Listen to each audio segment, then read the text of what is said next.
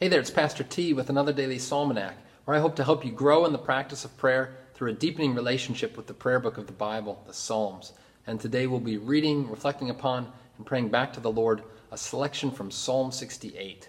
I invite you to follow along in your own Bible uh, or to listen as I read. God shall arise, his enemies shall be scattered, and those who hate him shall flee before him. As smoke is driven away, so you shall drive them away. As wax melts before fire, so the wicked shall perish before God. But the righteous shall be glad. They shall exult before God. They shall be jubilant with joy. Sing to God, sing praises to him. Lift up a song to him who rides through the deserts. His name is the Lord. Exult before him.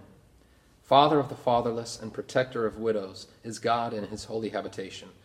God settles the solitary in a home. He leads out the prisoners to prosperity, but the rebellious dwell in a parched land. O God, when you went out before your people, when you marched through the wilderness, the earth quaked, the heavens poured down rain before God, the one of Sinai, before God, the God of Israel. Rain in abundance, O God, you shed abroad. You restored your inheritance as it languished. Your flock found a dwelling in it. In your goodness, O God, you provided for the needy. The Lord gives the word. The women who announce the news are a great host. The kings of the armies, they flee, they flee. The women at home divide the spoil. Though you men lie among the sheepfolds, the wings of a dove covered with silver, its pinions with shimmering gold. When the Almighty scatters kings there, let snow fall on Zalmon.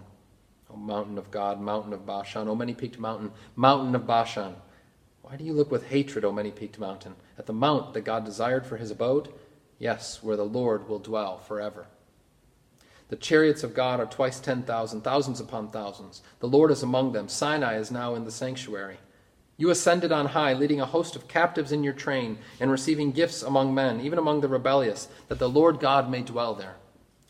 Blessed be the Lord, who daily bears us up. God is our salvation. Our God is a God of salvation, and to God the Lord belong deliverances from death. Glory be to the Father, and to the Son, and to the Holy Spirit, as it was in the beginning, is now, and will be forever. Amen. Psalm 68 is one of these psalms that covers vast, broad territory. There's so much in here that um, is worth meditating upon and praying over. For instance, verse 5, when it says, Father of the fatherless and protector of widows is God in his holy habitation. God settles the solitary in a home.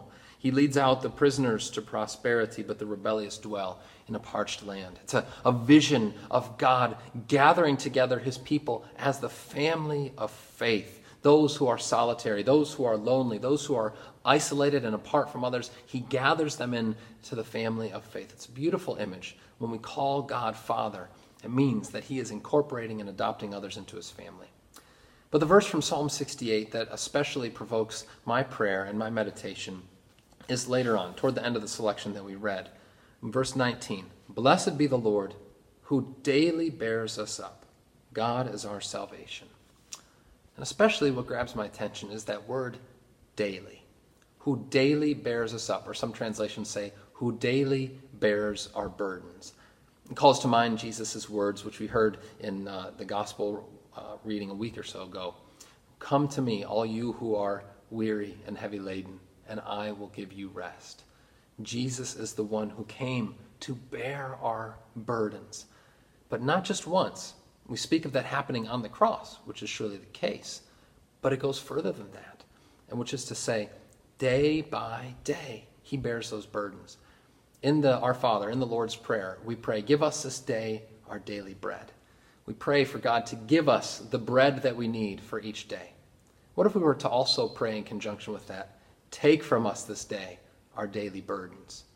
Day by day, He bears us up he bears our burdens. He gives us the bread that we need. He gives us the bread of life that we need, the forgiveness and of sins and life and salvation that sustain us. But he also takes from us. He takes from us those burdens that weigh heavy on our hearts and on our minds. Daily, he bears us up and takes those burdens away. Let us pray. Blessed Lord, thank you that your yoke is easy and your burden is light and that you have come to bear our burdens, to take them off ourselves. Lord, oh, what a, a, how foolish we are, what needless pain we bear, carrying these things, these loads on ourselves. We pray, Lord, that we would have the strength to acknowledge our weakness and to give those burdens daily to you who would bear them up. In Jesus' name we pray. Amen. And now may the Lord, who daily bears your burdens, carry you this day and always. Go in his peace.